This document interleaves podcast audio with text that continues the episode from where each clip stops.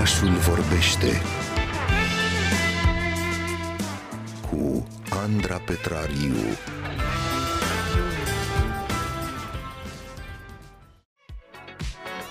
Sper că stați bine cu poftele, pentru că discuția din uh, minutele următoare v-aș spune că o vom uh, muta din uh, studio în cămările noastre și ale dumneavoastră. Transmitem așadar în direct din mijlocul conservelor și borcanelor cu murături, cu zacuscă, dulceață și compot. Sper că aveți bucuria unui asemenea loc prețios.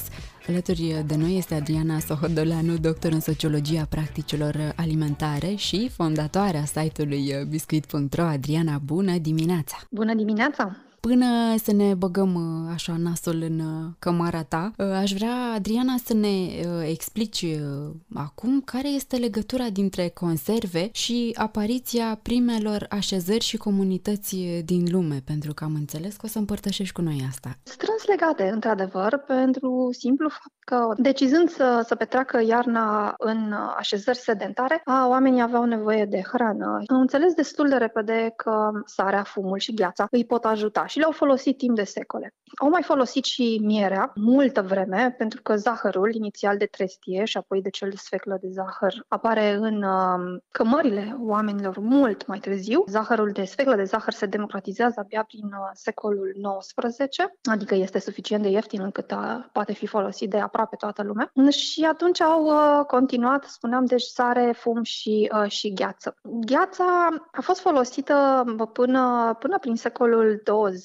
deși frigiderul, așa cum îl știm noi astăzi, are principiile descoperite și există aplicații ale lui încă din secolul XIX, abia în secolul 20 uh, devine larg răspândit. Și în secolul 20 nici măcar la început, ci pe la jumătatea lui. Țin minte că citeam undeva că pe la începutul secolului 20, în Germania, sub 1% din gospodării aveau un frigider. E normal. În definitiv, nici rețeaua de electricitate nu acoperea prea mult din orașe la acel moment, deci nu exista infrastructura. Ce e interesant însă, că undeva pe la începutul uh, anilor 1960, procentul era sub 5%, tot în Germania, așezări urbane, ca la sfârșitul anilor 60, 80% din populația urbană să aibă deja frigider. E o chestie care mie mi se pare absolut fascinantă, că practic într-un deceniu a devenit uh, accesibil și oamenii l-au îmbrățișat. Până atunci se folosea în continuare gheața, cei din uh, orașe folosind practic dulapurile cu gheață, care practic erau niște dulăpioare cu sertare în care se punea gheața și de desubt sau deasupra se puneau uh, alimentele. Nu era ceva foarte vesel pentru că na,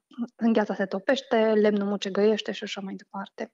Practic, uh, oamenii au fost interesați de conserve, de conservare din totdeauna, iar conservele, așa cum le știm noi astăzi, cele de metal, există cu noi de-abia de cam 200 de ani, însă în forma lor um, similară prezentului, de-abia de la momentul la care Pasteur a uh, dat numele uh, tehnicii de pasteurizare și care a făcut astfel ca ceea ce se punea în conservele de metal să și țină mai multă vreme. Despre conserve de acasă, se mănâncă de multă vreme varză murată, de exemplu, Romanii puneau varza la murat. Știm de la Cato cel Bătrân, senator, scriitor, că el recomanda să se consume varză murată dimineața pentru cei care suferau de durere articulare. Eu mi-aduc aminte că și mama ei spunea că pui o frunză de varză pe piciorul bolnav, o legi bine, dormi peste noapte și a doua zi ești ca nou. Deci ceva, ceva adevăr există și a rămas așa de-a lungul timpului. Funcționează. Da. Funcționează, um, funcționa oare și ca remediu împotriva mahmurelii?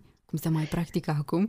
Nu am eu informații despre asta, posibil, dar știu o altă murătură care era folosită și pentru mahmurală, dar și pentru deshidratare. Este o prună, pruma umeboshi, dar vorbim de ea în uh, spațiu culinar japonez și ei făceau chestia asta încă din secolul XVI. Bun, să revenim uh, puțin la, la conserve.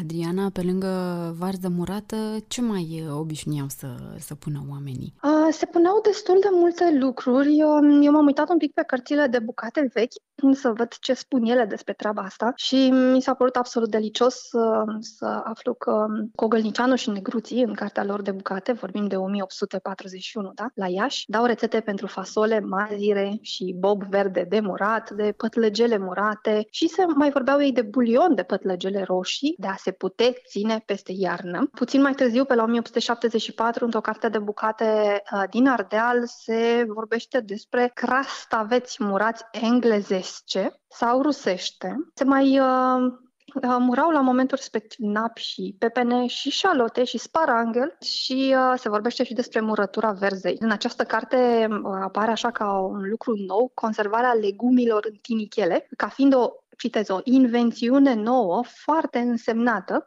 căci poți păstra legumile verzi chiar și iarna. Deci, iată, se vorbea despre conservele de metal uh, și, uh, și la noi. Uite, um, nu mă așteptam la sparanghel, de exemplu, așa da. m-a luat prin surprindere. Sparanghelul a avut o evoluție foarte interesantă și mă bucur că pot să împărtășesc asta, pentru că uh, și eu personal l-am uh, crezut un, un import, ceva uh, foarte recent, ca apoi, uh, consultând cărțile vechi și uh, consultându-mă și cu uh, colegul meu, Cosmin Dragomir, să descoperim că sunt foarte multe rețete rețete de sparanghel în cărțile foarte vechi. Cumva el a dispărut, credem, în ultimii 50-70 de ani sau cam așa. Dar se, se cultiva la noi și clar se, se folosea. Cu siguranță se folosea mai mult în, în rândul claselor uh, bine poziționate social. În definitiv, ei erau și cei care foloseau și pentru care se scriau cărțile de, de bucate.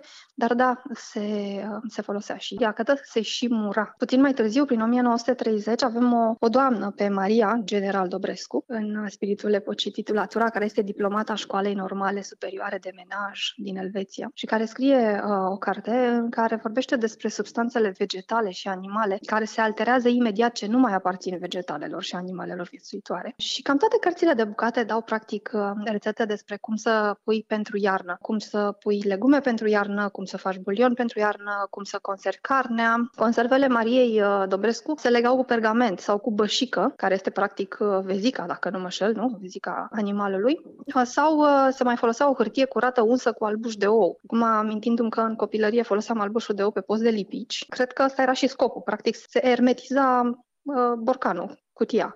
Oamenii au fost inventivi din totdeauna. Da, da, da, da. E, e incredibil cum descoperim că bă, nu sunt uh, noi toate așa cum le considerăm. Sanda Marin, uh, doar vreo 15 ani mai târziu, vorbește despre și recomandă folosirea aparatului de sterilizat. Deci există așa ceva. La, la momentul respectiv eu nu știu cum arată și n-am avut vreme să caut, dar o voi face pentru că mi se pare absolut uh, fascinant. Diana, dar rețetele acestea au rămas actuale?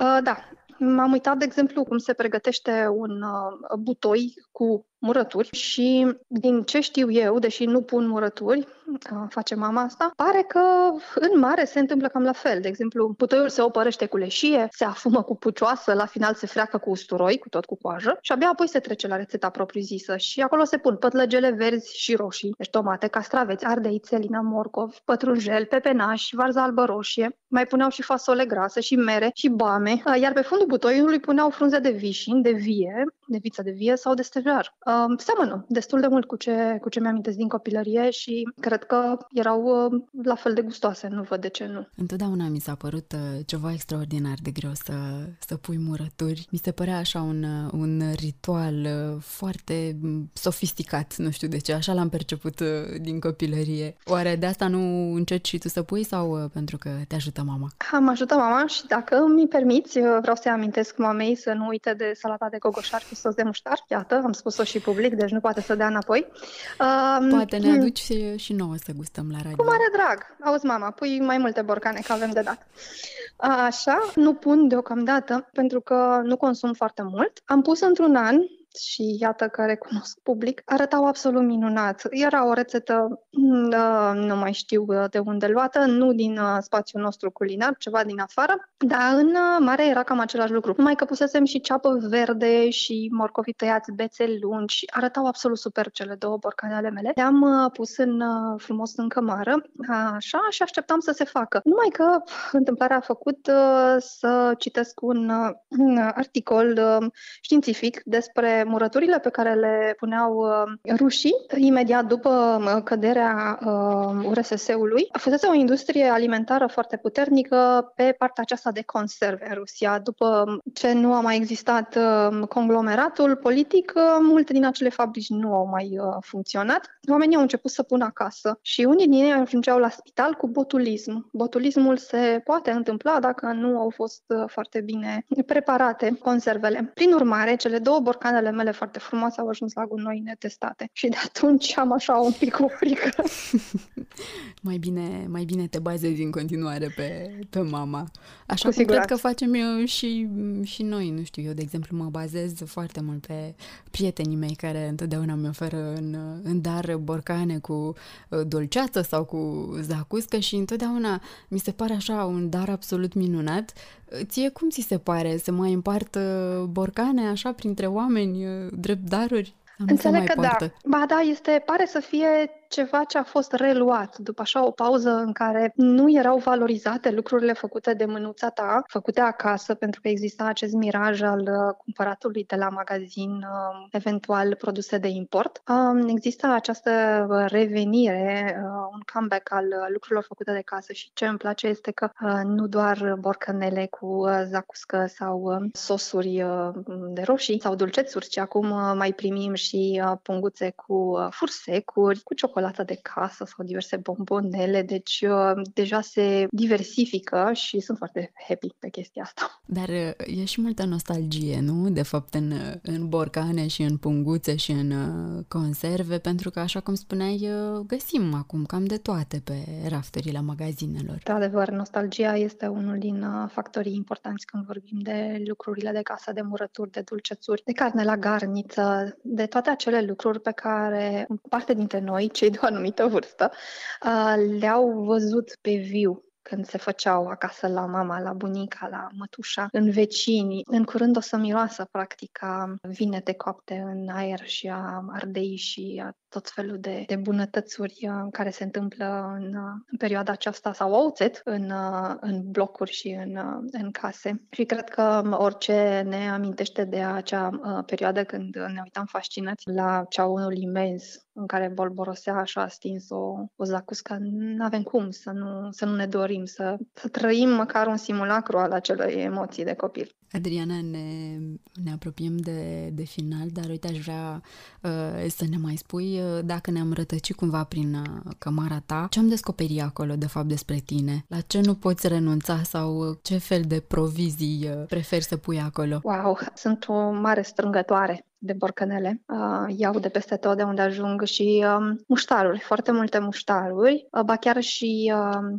fructe în muștar și în diverse sosuri, dulcețuri uh, și, uh, și sosuri. Deci la capitolul borcanele, cam asta ar fi. Apoi sunt conservele de pește, sardine de fel și chip. Am descoperit în vacanță un, uh, un producător absolut minunat. Ce mai există la mine în cămară? Salata de, de gogoșari cu uh, muștar, un borcanel, două de uh, sos de roșii și, și multe mirodenii.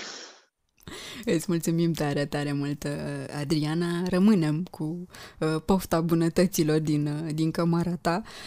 Dacă nu rezistați tentației și vă îndreptați către borcanele preferate ale dumneavoastră, însă poate ne trimiteți și nouă fotografii pe pagina noastră de Facebook ca să ne faceți și mai multă poftă.